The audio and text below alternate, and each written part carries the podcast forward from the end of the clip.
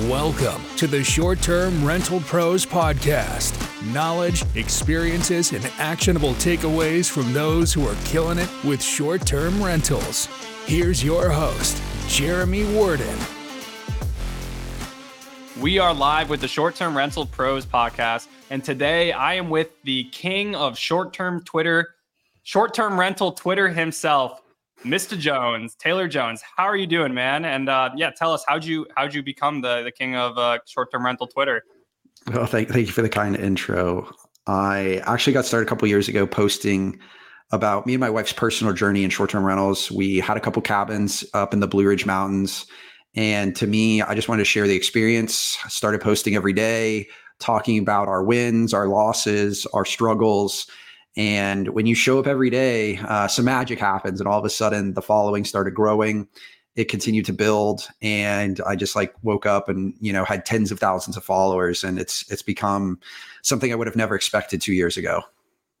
Yeah, and you also your your day job is um, you help run a short term rental investment fund. So yeah, TechVestor, tell tell us about that. And I want to get it. So I'm actually talking to Sabrina later today, who is uh, one of Taylor's colleagues at TechVestor, as well as Seif, uh, another one, John Bianchi, who I've had on multiple times, works at TechVestor. So this is a short-term rental pro podcast. The fact that I'm having four people in one company on really shows just how good they are at this game. Uh, but what is TechVestor? What do you do for them? And um, yeah, how, what what have you? What's your experiences the last few been growing such an insanely massive portfolio? Yeah, so I run the acquisitions team. And so what we're doing is we're constantly looking at properties to acquire. We're looking at the data, we're underwriting, we're sourcing constantly, trying to find what's the best product to buy in our core markets. First of all, what is what is TechVestor? Just uh, just at a high level for those who don't know. Yeah, so we're a short-term rental investment fund. We allow people to passively invest with us. We will pool that capital together. We'll buy properties, renovate them, design them, furnish them, operate them, and then split the cash flows with those investors. So it's a great way to get passive income. You get exposure to the asset class. So if you're looking to diversify your portfolio, but you don't want to do any of the freaking work that comes with operating short term rental, our team does all the work. We're going to pool that capital together. We're going to buy the properties, renovate them, design them, furnish them, operate them, and ultimately split the cash flows with the investors. From an investor standpoint, you get exposure to a diversified portfolio and you don't have to do any of the work, all the while sitting back and collecting a quarterly dividend uh, check. So it makes it a real passive experience while giving you exposure to a diversified portfolio of short term rentals. And how many have you got? Well, first of all, when did uh, when did TechVestor get started, and how many properties have you acquired since then? Yeah, we started two years ago. Uh, we've acquired over 130 in the last two years and are continuing to scale, um, you know, over the next five to 10 years. So we'll continue to build our portfolio, uh, continue to have more investors come with us on this journey. And then ultimately, there will be some form of a liquidation event, whether that be via sale or via refinance. Um, that's what we're building towards. And and your role within TechVestor is you said the head of acquisitions. That is correct. So that means, I mean, you're the one calling agents, uh, negotiating deals. Is that kind of what that entails? Yeah, no, certainly. It's looking at all across our core markets that we want to be in. So, you know, right now we're deep studying about 30. We're currently in nine. And, you know, it's looking at the inventory that comes online in those available markets, looking at what's the best possible, you know, asset to buy, talking to brokers, looking at the underwriting, assessing the data comps, making sure it fits our buy box. Is the return profile something we would accept, you know, with us and our investors? And then ultimately, if that's the case, we're going to place an offer and buy that property. Got it. Okay. So you're you're checking the boxes essentially. You've got your criteria and I'm just going to be honest like at this point when I am setting up so I'm currently setting up a property and I've even posted this on my my Instagram uh, on my story. But I look at y'all's properties uh, for inspiration at this point. And uh, I think there was a period where John was like, "Oh, I looked at your properties for inspiration, and I felt good about myself." But now I feel just looking at your, pro- I'm just so insecure uh, at all my properties at this point. The ones I set up two, three years ago, I'm like, "Damn, if I if I knew what I knew now, or if I just had your guys' properties in mind when I was setting those up, they would look very different. I mean, they're very, very impressive. And uh, I think I saw someone's like tweet. I thought I thought it was pretty funny when interest rates were were at their highest. Uh, I think someone tweeted at you, "Hey, does uh is there a correlation between interest rates and the number of amenities you have at your property? Because you just like every square inch of the properties you guys set up now are are decked out with some sort of like something with listing appeal. So I guess I know I'm not asking a specific question, but yeah, how do you? I mean, you guys are buying at a time when people are like scared. You know, they're scared to buy. Interest rates are high. Short term rentals are dead. How do you guys continually acquire and win in 2024? Yeah, I mean, ultimately, what we're seeing is the markets we're going into, the strategy that we're executing is we're out designing and out amenitizing the you know Uncle Bob common investor. You know, we we don't play in the luxury space. Um, it's not something we want to compete in. Um, it would be a completely different thesis. For us, we want to go compete against middle of the road Uncle Bob. And here's the thing when those people are designing or setting up their short term rental, they're setting it up for themselves, which is a huge flaw. Us, we're not staying in our properties ever. It's specifically designed for our guest avatar. So if we're in an area that's promoting to families, we're all in on amenitizing for families. If it's a group of women for a bachelorette outing, we're all in on setting it up for women. If it's a dude's outing, same thing. We're going to be setting it up exactly for there.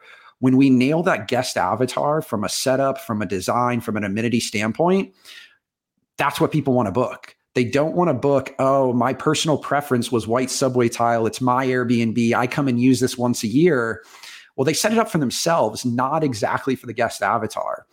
It also goes to show, too, when you talk about amenities, we're willing to spend that money up front because we know there's an ROI. The most common owner is not going to necessarily spend that money. If we see the value in putting in a pickleball court in the backyard, we're going to put a pickleball court in. If we think we can convert the garage into a golf simulator, which we have done, we're going to do it if we're going to add miniature golf or a huge playground set or cornhole, bocce ball, soccer, whatever it might be, we're going to spend that money because we know the ROI is there. And so ultimately, when we're competing against middle of the road investors who are setting this up for themselves as a second home, we're constantly winning, we're constantly driving more revenue, and ultimately driving more cash flow for us and our investors. Yeah, and I, I actually uh, I uh, I was doing a like a live uh, live training the other day, and I was going. I'm I'm, fully transparent. I operate my portfolio. I know, or we touched on a lot of uh, folk who post content out there aren't really in the weeds or don't actually operate their portfolios anymore. They kind of just you know talk about it or talk about the lifestyle aspect of things. Where I'm very much you know in the weeds and trying to improve every day and and make my operations from a management perspective better, but also improve the setup and uh, the well, yeah, I was live uh, and I was talking about how in South Florida, you know, the Airbnb bust, whatever. I was giving the full transparent numbers on like my year over year data at different properties, and like most of my portfolio is like maybe if we're down like if we're down, it might be down like a little bit. Or there's some properties where I, you know, really improved them last year. Maybe added a hot tub, um, maybe like kind of redesigned a little bit, and they're actually doing better. But the one area where like my properties are like noticeably down is like probably the only area like where I kind of compete with you uh, in that like South Florida area, which actually I feel I actually initially was talking to Seif about like that area. Uh, and I think I introduced him to like a broker or something, and he he told me he started making offers. So I think I may have like self sabotaged myself there. Uh, but I was going through, and I was like, yeah, just the properties in this area, like they've just they've been leveled up. You know, the the little the mini putt putt wasn't here before. And then I clicked on one. I was like, this one, for example, and psh, I saw Sabrina's face on it. I was like, damn it. so, yeah, it, it's something. It's something that's happened, and you know, for us, when we go into a lot of these non high design, non amenitized markets and bring the level that we bring, you instantly scale up what is considered table stakes to compete. Um, that's why we don't love markets that are already like highly cutthroat, the Joshua trees, the Disneys. Um, it's really hard to differentiate and win. Now, yes, we're in Scottsdale, which you could also argue is in that same breath of high design, high com- competition, but we found a niche with those big resort style backyards to win. It gives us that opportunity. So for us, we just love going to areas where the level of competition isn't at that peak and we're going to come in and operate there and force everybody else to kind of step their game up to that level. Yeah, and in order for you guys to go somewhere, you need to be able to do enough properties. So I've kind of I'm not gonna lie, I'm not a, a I'm not expanding in that area anymore. Um, I'm not gonna say because you are, but there's just like the level has been it's been taken to another level. Plus, home prices have boomed in South Florida, and honestly, the whole insurance situation. I don't know about. I think you live yes. in Florida. Oh, yeah. uh, or do you live in Florida? I do. I do. We've we've had two consecutive years of insurance premium increases, and I can I can complain about Florida all day. Uh, but but that being said, like I feel solace being in places where I know there's just not enough volume for you guys to come where it makes sense uh, because you do need to like for you guys to operate in a place like you're not just looking to do one two three properties like you need to be able to do 20 30 50 for it to make sense. Am i do i am i do i am i correct in that uh, in that assumption? Yeah no i mean it's funny people reach out and they're like man like i'm scared. If you guys are passing on the deal then i shouldn't buy it. And i'm like no that's not necessarily the right choice because yeah to your point if we can't get at least 10 12 15 in a short amount of time it doesn't make sense. And we've passed on markets where there is you know teen level returns you know very solid cash on cash opportunities but we can't get density we could buy one, two, three, and then we'd be stuck. And for us, at the scale that we operate, it just makes sense to go after density. There's way more levers we can pull from a operation standpoint, from a controlling expenses standpoint, from a driving revenue standpoint, vendor standpoint, any of these different opportunities. Scale matters for us. And so, yeah, we are passing on a lot of markets that a common investor could go rip one, go rip two and still get a great return that we're just never going to go into because the inventory is not there, the density isn't there, whatever those factors might be. So you guys listening, you're safe. You're safe from Taylor coming into your neighborhood and raising the level of competition, uh, you know, to a place that you don't want it to be. Uh, you don't have to. You don't have to add the pickleball court and the and the and the mini putt putt. But uh, yeah, I like people always. Uh, I feel like talk to me about oh, what what happens when like the institutions come in? You know, like what happens when like the Blackstones come in and and the BlackRocks come in the short term rental? Like, isn't aren't you screwed? Well, and I say honestly, the suits don't win at this game. Uh, and there's a variety of reasons. Actually, uh, there was an article about uh, I think it was like TPG who went into South Florida and started buying up homes. And then I think it was an article talking about how they they they were going in. I think it was like five months after the fact, like they had posted. It was a big, it was a reputable source. I think it was like, I think it was like the Wall Street Journal or something. But then the next day, it was another article about how they were leaving. Uh, so like, and what I say is like, you guys, you didn't come from like the suit background, you know, because like a someone who's like a major capital allocator who's done, you know, bought hundreds of millions of dollars of bonds. You know, buying the process of buying like 100, 200 million dollars of bonds is like not a very intensive process. Like, sure, you might have like an analyst, an associate, an MD who work on it and underwrite it, but that's really it. And then you find a broker and you, whatever you you sign a paper, click a couple buttons. To set up a hundred, I mean, how how if you were just to like give me a ballpark on like the total value of the houses in your portfolio at, at this point, what would it be? I mean, it's going to be north of a hundred million, and you know, you hit the the nail in the coffin there with it's you know, the institutions. yeah, it, it's literally brick by brick. It is one single family home at a time. And we've talked to a lot of those groups that you've mentioned, as well as a couple others, uh, you know, that are in that same breath. And they all have an interest in the space, but their preference would be to buy over build. And mm-hmm. a lot of it is you can't build it quick enough. When you're talking about allocating 250 to 500 million, which is like really the minimum they're going to get out of bed, you couldn't deploy that quick enough. So the opportunity we have as we build is ultimately once it gets in that size range for an, uh, an exit, they're far more interested in just buying a stabilized portfolio. So, you know, as far as institutions entering this asset class, you could argue they're in Joshua Tree on the development side. You can argue they're in Disney on the development side. Again, a slow, methodical process and very niche specific. But as far as going in and buying in, you know, Asheville or Blue Ridge or the Smokies or, you know, Austin, Texas or anything like that, like it hasn't been proven. And from the conversations we've had, we just don't see it. It's just not something that they would allocate the capital towards.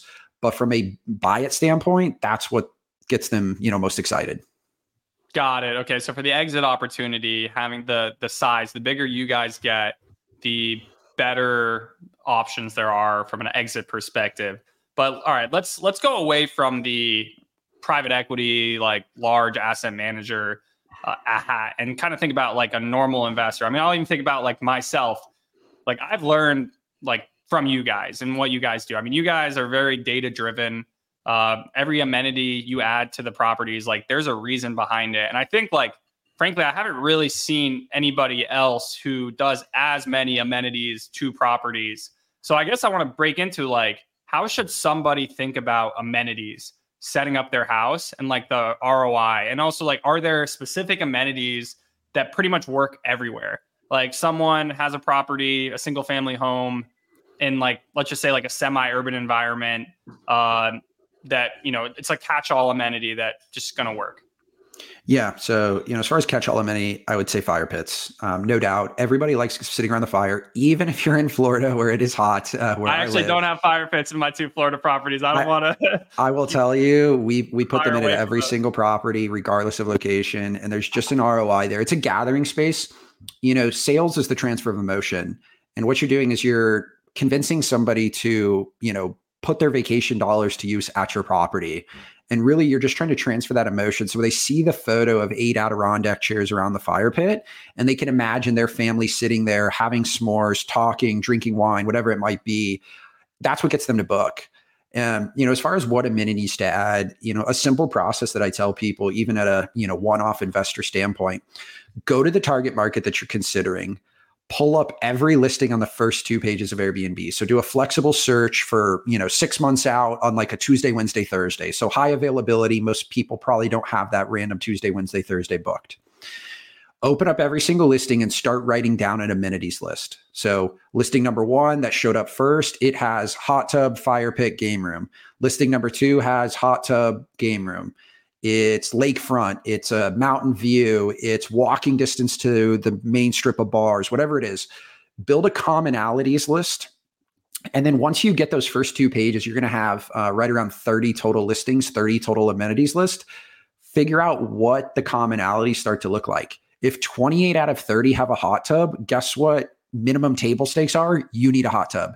If only two out of 30 have a hot tub, that might be an opportunity for you to differentiate because it's like, hey, there's not a lot of people that have this. And so those are things I would look at as what's the bare minimum? And you're going to find that out based on your competition because if they're on the first two pages, they're most likely top performers for that area.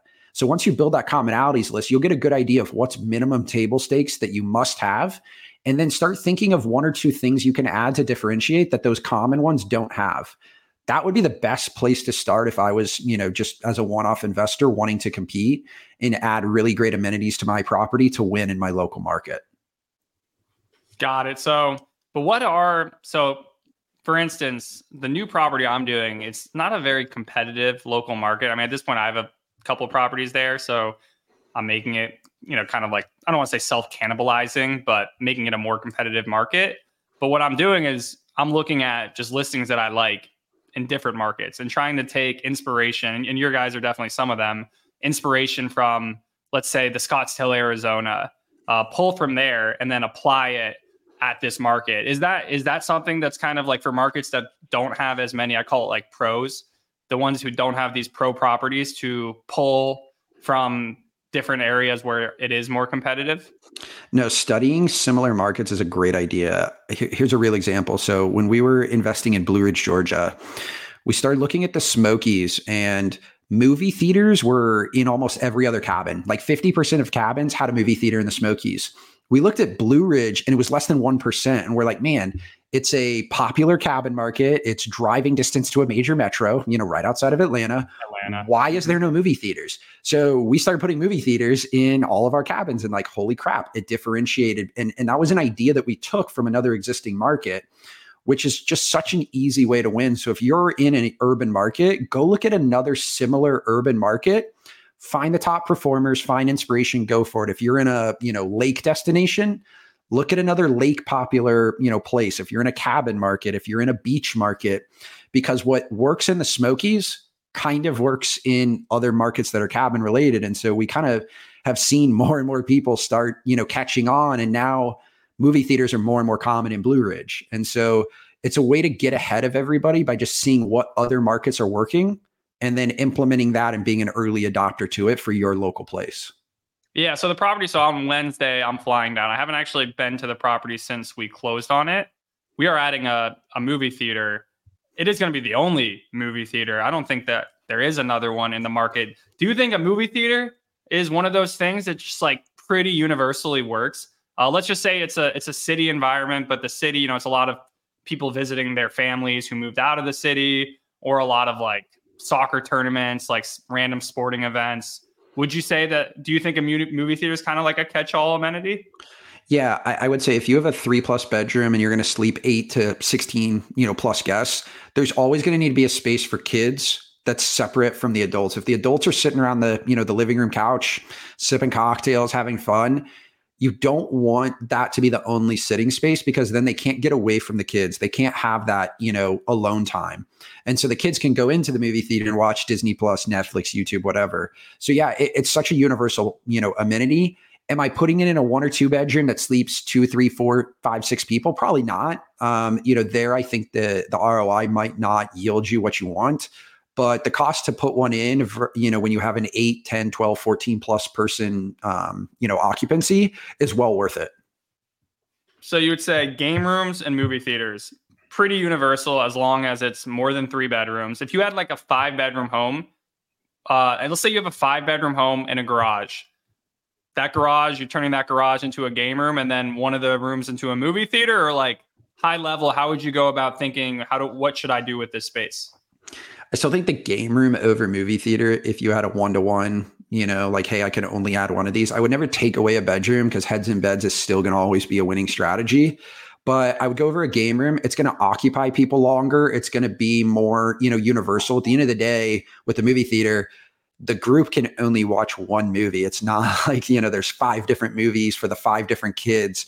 But if in the game room you have pool table, and then you got shuffleboard, and then you got arcades over here, and then you got board games, everybody can kind of do something different or four different people can get in on the doubles you know billiards game so it's always going to give you a better you know interactive experience and hospitality with the game room but if you have the space for both i would add both got it. Okay so game room game room we got the garage guys. We're converting the garage to the game room and then we're being creative with uh with the movie theater. So this is this is universal or relatively universal. Don't um it's like you know how it's like you don't want to give uh, accounting advice before uh, or uh, you have to say non-accountant this is yeah. totally dependent on your specific property situation. Uh, however this is probably some of the better advice that, that that you'll be hearing relative to what there is out there uh, so yeah what is like just like what are some pro tips you have in 2024 to succeed? Maybe it's a property you already own and you're trying to maximize it. Maybe you're looking to just get into the game. Like what are what are things that like people should be thoughtful of in order to you know be able to to to have success? We really look at every square foot of the property inside and out. How can this generate additional revenue for me and when you really think about it it's leveraging those spaces so if you have a family room and a living room the most common area I see is you put a sectional in the living room and a TV, and you put a sectional in the family room and a TV. And the air there is you should convert the family room into a pool table, hangout, game room space. So you create that separation. You know, when you come into your backyard, what I see is a lot of open space. And that's typically not the way you want to do it. You want to fill the space because when people are looking at photos and they see so many different things that could occupy their family, their group of friends, their their outing, they're going to pay a higher premium for it. So when you have you know, blank yard space, you want to fill it with things like fire pits, hot tubs, cornhole, mini putt, playgrounds, anything that can kind of fill the space. So there's a lot of like really great things that aren't that over the top. Nothing I mentioned on there is going to cost you, you know, even depending on the size of the miniature golf, like you can get that done for as low as four grand. And obviously that can run all the way up to 10 if you're doing decked out. But, you know, playgrounds under 2000 bucks fire pits depending on the scale how much stone you know that could be anywhere from one to five thousand depending on again how decked out you go um, you know a little cornhole area we're talking a couple hundred bucks you could do giant chests four to six hundred bucks depending on the size and the quality so none of these are going to be like breaking the bank they're all going to be strong roi perspectives but when i see blank space just sitting there that's not generating any revenue. And that's a huge miss that a lot of people don't capitalize on when they could have filled it with a revenue generating amenity. So leverage those spaces, whether it's in the inside or the outside. We touched on the garage. We touched on that secondary living room. Those are things you want to look at is what space can be converted or added to make more money. I'm actually doing my first uh, my first play structure. That is, uh, have not done that one before. I guess any tips or advice on the the play structure? Like you said, it's uh, I think it's like two thousand bucks or something. Uh, how do we optimize that for success? Yeah, I mean, ultimately, anybody with kids, they've been around to several different playgrounds. So when they come to yours, does does mom and dad look at me like, "Oh, this thing's pretty dinky, and you know, my kid's not gonna like this," or is this of really good quality? So that's one of those that you probably don't get the cheapest one, but you get one of those mid level, which you you kind of nailed the price. That's where you're to be in that you know couple thousand bucks range. Um, it's provided a great space for kids. It has a ton of options. You know, you can get a basic. Out I may have cheaped out. I might have to do a return. yeah, yeah, yeah, yeah. You don't want the one that just has a slide and two swings and that's it. You know, we like adding the ones that have like the ball, you know, the monkey bars and the little, you know, climbing area and a, and a net space and, a, and two slides. Like those extra little things. It's going to keep the kids occupied longer which means the parents get a more relaxing experience, which means they're more likely to write you a five star review, which means they're mm-hmm. more likely to come back if they ever visit the area. And you just keep that flywheel going with your business um, because you did it right and you didn't go with the cheap route that created the bad experience and then the bad review and then they don't come back. Got it. Okay, so I cheaped out on my play structure. I should have had this call before I, I, I bought or this podcast before I bought. Damn. All right. Well, now I feel crappy. Uh, I guess what else? What else should I feel bad? Well, one, one thing I think you guys do a really good job, and I think you touched on this, is like separating the spaces. Like in your guys' backyards, you do a really good job of essentially using string, I would say like using string lights and gravel to make it feel like everything, like it's just not a big grass backyard with everything just like sprawled out, you know, next to each other. It's this space over here it ha- is encircled by string lights. This, uh, this uh, fire pit is encircled by string lights. This uh, cornhole area is like in a little squ- string light square. Like you guys really are artists with string lights in order to create the different areas. Is that is there some sort of science or thought behind? Am I am I am I onto something there? Is that yeah? Is that you, you you you are definitely on there. It's it's an intentional use of space. You can tell when you show up to a property, even as a guest. Like if I'm if I'm staying as a personal Airbnb guest at somebody's property, if they just threw the amenities in the yard on the grass, you can tell. But if it's intentional with walkways, gravel, or how we'll do, like we'll enclose that area. So the cornhole area, it's not just two cornhole boards in the yard, but they're kind of like enclosed with some string lights or some structures or some posts, or you know, whether it's the the the chess or the the fire pit area. It's all intentional and, and it creates that experience. It gives it a higher, you know, luxury feel so that you can charge a higher ADR. So you're absolutely right as far as bang for the buck, and, and you said string lights multiple times, so we might as well get into it. I can't think of something more efficient use of my dollar than string lights. Depending on where you're at, at least locally here, they're, they're typically about a dollar a foot. So a 25 foot strand is typically running about 25 bucks. I mean, obviously, hey, you can get the crazier light bulb ones, the, the cheaper ones. But if you're in that 25 to $50 range for a 25 foot area, which is just absolutely massive, I mean, you, it would be hard pressed to spend over $300 in string lights to fill your entire yard. To me, it's the best thing when you take those nighttime photos, those sunset photos, it sets the mood. To me, it's the lowest hanging fruit you could do for your property is add string lights. And, you know, a common thing in mountain markets is you put them along the railing. So if you have a two tier deck, mm-hmm. um, the mistake I see is people cheap out. They just run string lights on the bottom deck or the top. Put them on both. You know, it's going to look way better in your photos not everybody's going to only be on the top deck or only on the bottom deck. Put them across all the railings, all the opportunities. Those are the things that are going to take your property and push it over the edge that the common investor just isn't doing today. Yeah, and that's actually one of the things. So, so this like off season, I'm trying to refresh some of our properties. What I'm doing is I bought four hot tubs. I'm pretty much adding a hot tub to each lake house that doesn't already have one. I feel like hot tubs used to be like um, I, I think there's like there's like checklist amenities, like things that you need, and then there's like over the top amenities, like things that nobody in your market has that they're gonna pick you over everybody else because you offer this one thing. I feel like in the off season, in like I don't know, this is my take. So if you have a different opinion, I'd love to hear it. But like if you're not an extremely urban market, your winter is going to be screwed unless you have a hot tub pretty much at this point. Yeah, with the cold weather, the, the thought is how do you extend the season? And you know, you can extend it by providing opportunities where they can still enjoy themselves in a different way. So obviously if it's cold outside, you can enjoy yourself with the hot tub. If you have an indoor pool or an indoor gathering space, you know, all those things matter, especially when the weather does get colder for you to extend the season so that you can drive more revenue for your property than your competition.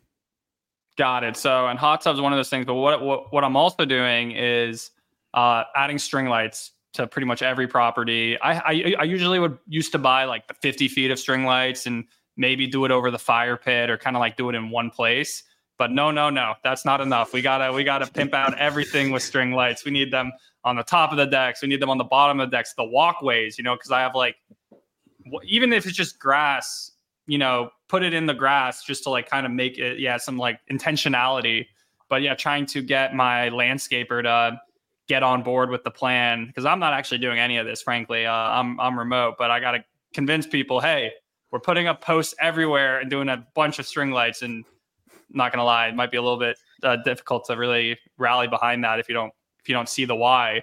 Uh, but also like just gravel. Um, you know, also gravel is just you know areas where the grass isn't growing or the grass kind of just looks crappy just gravel it you know it just the gravel is clean you don't really have to do much uh, upkeep on it uh, so i see I, i'm assuming that's the reason you guys do gravel a lot too is then you don't have to pay a pay a lawnmower to go back there. Am I wrong in that assumption? Yeah, yeah, yeah. You say save an opex. Uh, so ultimately, yeah, it's like, hey, does it look aesthetically good? But then also, does it help you keep your costs in line from an operational standpoint, from a cash flow standpoint?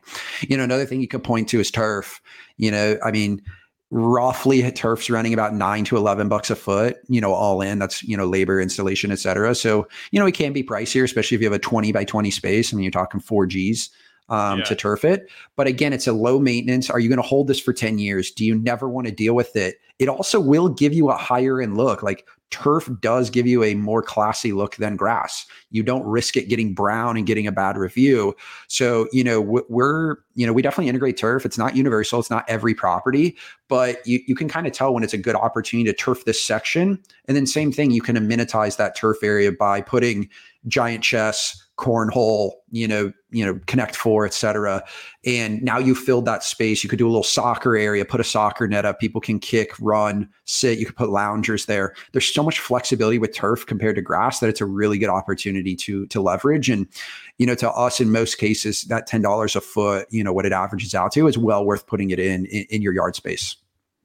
Ever look into the permeability requirements?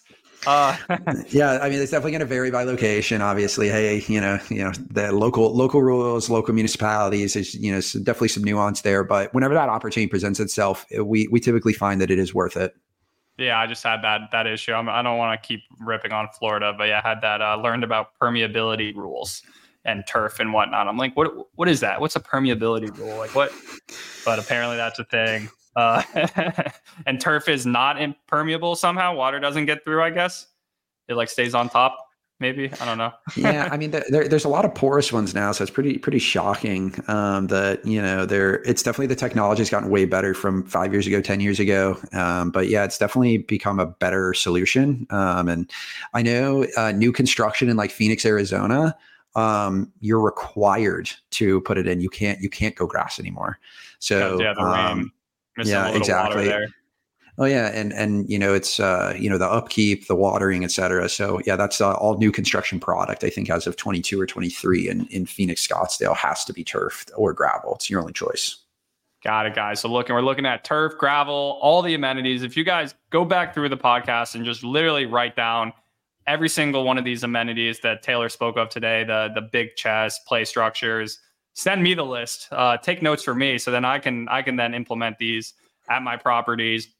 Uh, but yeah, what other? Yeah, what is like? Yeah, what is your biggest? Uh, what's your biggest pro tip? I like to ask everybody. What's what's your biggest pro tip uh, for short-term rental investors? And actually, I want to I want to backtrack a little bit.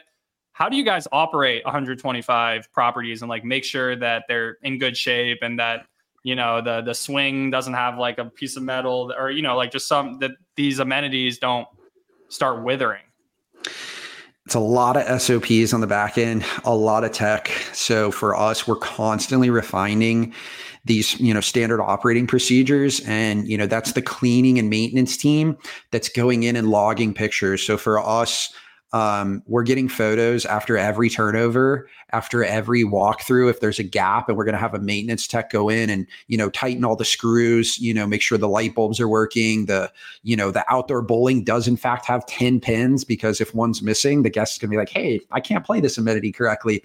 So in order to keep tabs on that, we've standardized it with a lot of tech on the back end and getting photos of every space, every amenity. We're also providing a checklist for those cleaners to make sure and the maintenance staff, hey please make sure that there is 22 pieces for the chess make sure that there is 10 pins for the bowling.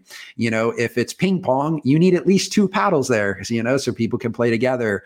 The the billiards needs 10 uh or no 15 you know it needs to fit the triangle etc so we're we haven't been as clean as we are today and we'll still continue to get better. We are not perfect and you know our checklist gets more in depth. We continue to add new stuff to it. We're continuing to refine our process but you know in order to maintain the quality at scale as we continue to grow it is a ton of tech a ton of standard operating procedures to make sure that we're accounting for everything. And then our team is looking at it on the back end. Obviously we're you know fully remote to these properties but we're able to make sure everything's there. And if something's missing we have a process in place to get it replenished in a timely manner.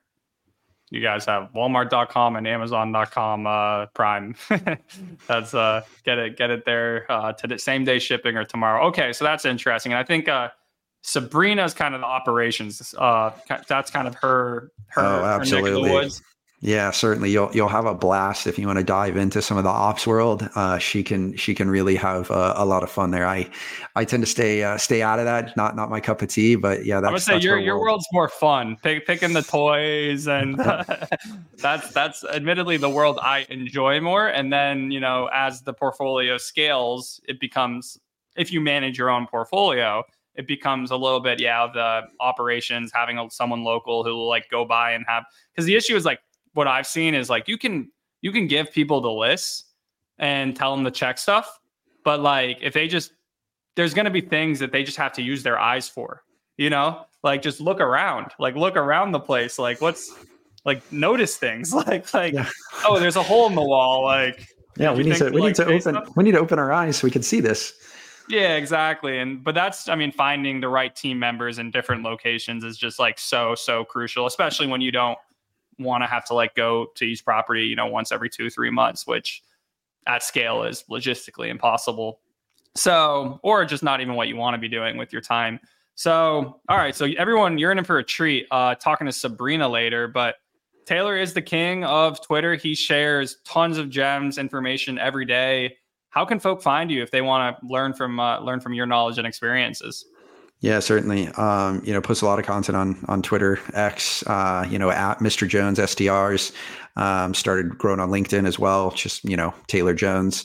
And uh, you know, who knows? Maybe I, I might come join the short form video, uh, Instagram, TikTok, uh, YouTube world here soon. so uh, it's on the list to to try to get more active on those. But for now, it's a lot of you know a lot of content, a lot of copywriting. So you know, Twitter, X, LinkedIn uh, is really where I'm at. Got it. And then also I'm going to backtrack a little bit here because I'm curious. So interest rates are getting higher, but you guys keep buying. Like, what is? Do you have like kind of a rough like analysis or estimate on properties to like kind of what's your like quick pencil math on what makes a good uh, short-term rental investment or not? Yeah, th- this one's always going to be uh, ever evolving, but we always look at what's the price to rent ratio. So, in, in essence, what's the rental revenue divided by purchase price, and you're going to get a percentage. And depending on where interest rates are at, you know, for us, our qualification is that's going to be anywhere from like 17% all the way up to like, hey, it needs to be north of 20. So on a property that, you know, the purchase price is 500 grand, a 20% price to rent ratio would mean you generate 100 grand in revenue on it. So 100 grand divided by 500 gives you 20%. Because if you backdoor math out all your OPEX, utilities, household supplies, property management, maintenance, upkeep, landscaping, etc., is there enough margin left over? Well, I don't have to underwrite a, you know, 12% price to rent ratio, meaning if the property's 500 grand, it's going to grow 60.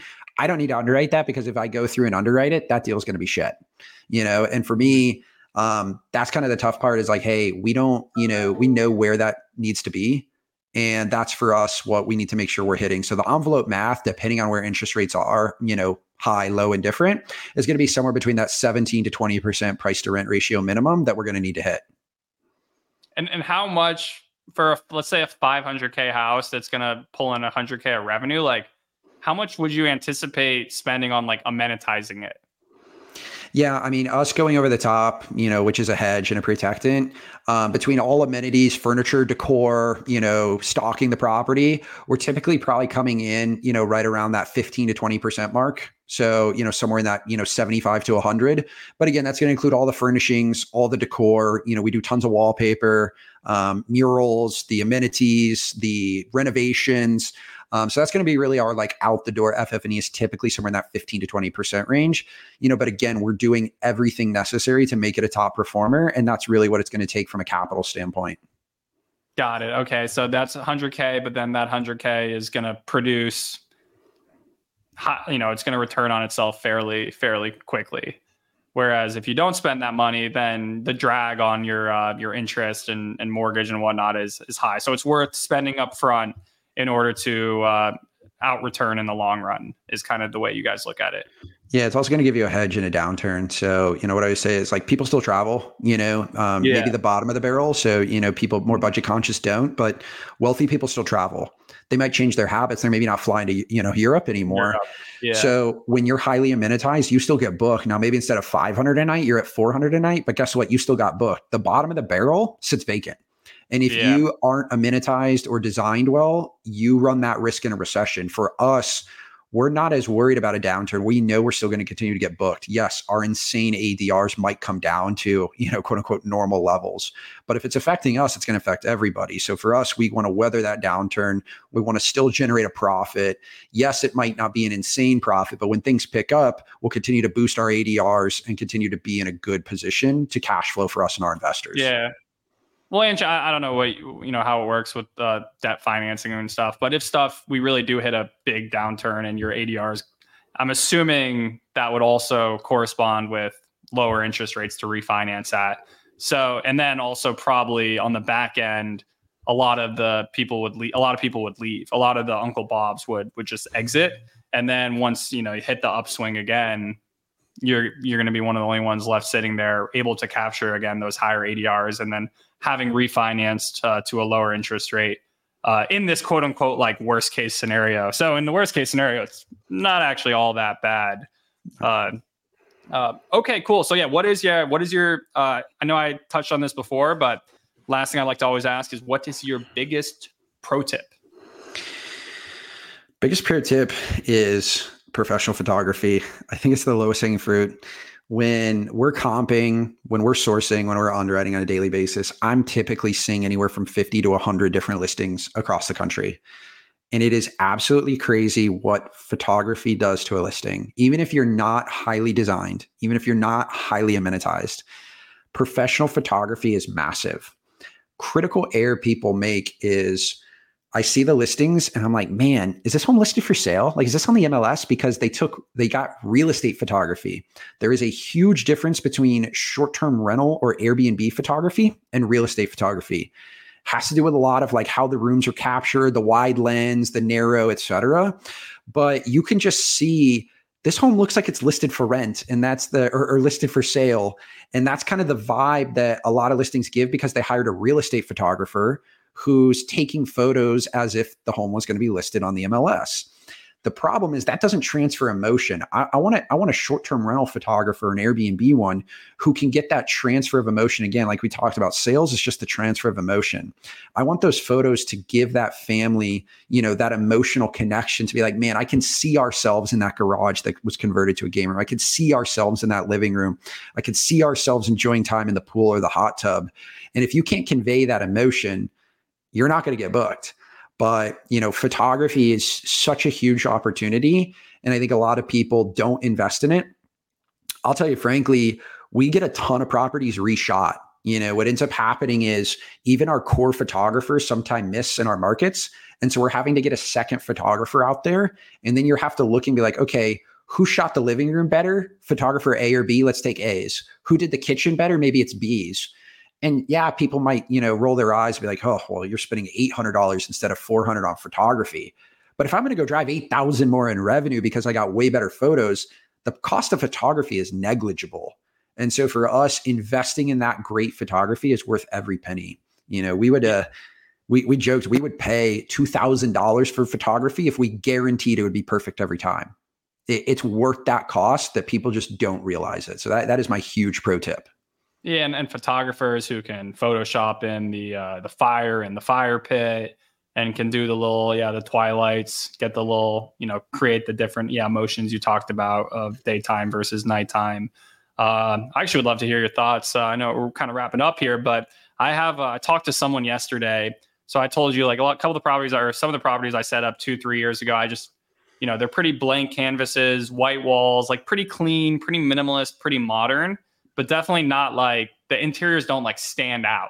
You know, like the exteriors, you know, whether it maybe they're lake houses, mountain houses, they have, you know, the the views or the water. So like obviously those stand out. But what I'm trying to is have someone go. They're actually from Florida. Uh, they potentially would drive up, start in my what like Smoky Mountains properties, go towards like my Central North Carolina properties, and end at like the lake houses, and just mural, mural, mural. Uh, like essentially just wall wall add color to this wall add color to this wall paint this wall mural mural and just go one house at a time and like do three walls in each house. Do you think that makes sense? Do you think that's yeah, worthwhile? uh, no so uh, a big proponent of uh, murals and or wallpaper. Uh, i, I, yeah. I think wallpaper is making a massive comeback. We do bright bold colors especially in florida especially in arizona. We started even integrating up at the northeast and you know cabin markets as well. Um, white drywalls or people putting a frame up is really a thing of the past. And you know you yeah. can see it's boring it needs life. Um, creative colors murals um, wallpaper we're, we're all in on. Uh, wallpaper is sneakily expensive um, but and to get someone to do the wallpaper is actually insanely expensive yeah, no, you're you're absolutely right. Finding the right person who can put it up correctly, make sure it doesn't get you know ruined or fall down or have bubbles. Um, yeah, it's definitely not easy, but because so few people do it, it's something that we continue to do because we see that there's so much opportunity for it. I'm actually one of the reasons I'm going down this weekend to look at this house is because I'm meeting with someone to do the wallpaper. And I was like, if I can actually get a wallpaper person, because like I've tried, like the last house I did, I bought a bunch of, I probably spent yeah two thousand dollars on wallpaper and it was like the the middle of peak season and tried putting it up on one wall and was like, holy shit, this is I don't know, this is not working. All right, we got to get this thing rented. Like, you know, we, we have big bookings that we're missing. I'm gonna go deal with this wallpaper thing later. Put it put it in the owner's closet but now I'm like actually like, oh, we found someone. We found like we hit the lottery. So I'm Here we go. Like, I gotta go there and see this this this uh these people because they're like they're like seven they're like seven weeks booked out to do wallpaper. Like wallpaper paper people are apparently like neurosurgeons. Like they're the most high demand uh, people in the world. I mean, you guys have the economies of scale, so I guess you guys have your plug but uh, this is this is new. So yeah, I have a wallpaper person I'm trying to meet, and then I was talking to a, a muralist just to like between the two of them just refresh uh, as like high ROI refresh as possible without like you know just dealing with the walls and then worrying about the furniture later. I guess you is that an approach that you recommend for kind of hosts in my situation who. Uh, absolutely. Add pops of color, easiest way to stand out. Everybody else has boring white walls uh, of some sort, or even just you know single tone add murals, add wallpaper, easy way to differentiate, easy way to win. And then do you think timelessness, like is that like some five years from now, it's like, damn, wallpaper, people, uh, people did wallpaper. Damn, we got to redo it again. like, do you think, uh, I think if it fits what you're going for the house, um, you know, if you're blending in a tropical feel, if it's pops of color all the way around, people are going to always want it. Um, you know, kind of the good news is when you're booking a vacation, you kind of want it to be different than what your house is. And so yeah. if people are going with white and minimalist looks, they want that experience. So I don't, I don't think that's going to run out. You know, I don't see people doing bold pops of wallpaper in their primary residence. So, you know, if that was the case, then they would look at this and be like, man, we want something different. We want white minimalist. We want plain. I, I just don't see it. I think more people are putting in the minimalist look in their primary house. So having those bold pops of color is a great escape and a change of pace when they're on their two day, three day, four day vacation. It's funny as you say that as I look at my uh, fiance's putting a duck, mini duck wallpaper in our bathroom. and uh, she's wallpapering uh, a lot of the apartment. uh, so some people, some people like the wallpaper. some are, some are. So. not not everybody though. So that's that's the good news. Exactly. Awesome. Well, Taylor, man, it's been an absolute pleasure. Finally, uh, I've seen a lot of your your written stuff. So putting a putting a voice to the face or to the to the to the Mr. Jones has been an absolute pleasure. And then yeah, for those follow you on Twitter, LinkedIn, and then also give uh, Mr. Jones. He, he we're gonna hold him. Uh, I've been like kind of like uh, trying to a little bit of accountability with folk on LinkedIn posting, just because I think LinkedIn just brings like high level good people. Uh, so I'm I'm trying to just be con- consistent there. But are, are you going to commit to being uh, consistent with uh, videos and stuff in short form? I, I am. I am. I'm actually taking a, uh, a, a guide course on how to get better. So I, I needed to go through my four weeks training uh, so I can you know better understand. And uh, yeah, I can uh, I can definitely commit to it for 2024. Awesome. Well, I'm I'm excited for that. Yeah. Well, thank you so much, Taylor, for joining today, and everybody. Stay tuned for the next episode of the Short Term Rental Pros podcast. Thanks for listening to the Short Term Rental Pros podcast. Make sure to subscribe so you don't miss any future episodes. In the meantime, leave us a five star rating, like, comment, and share this with someone you know that wants to invest in short term rentals.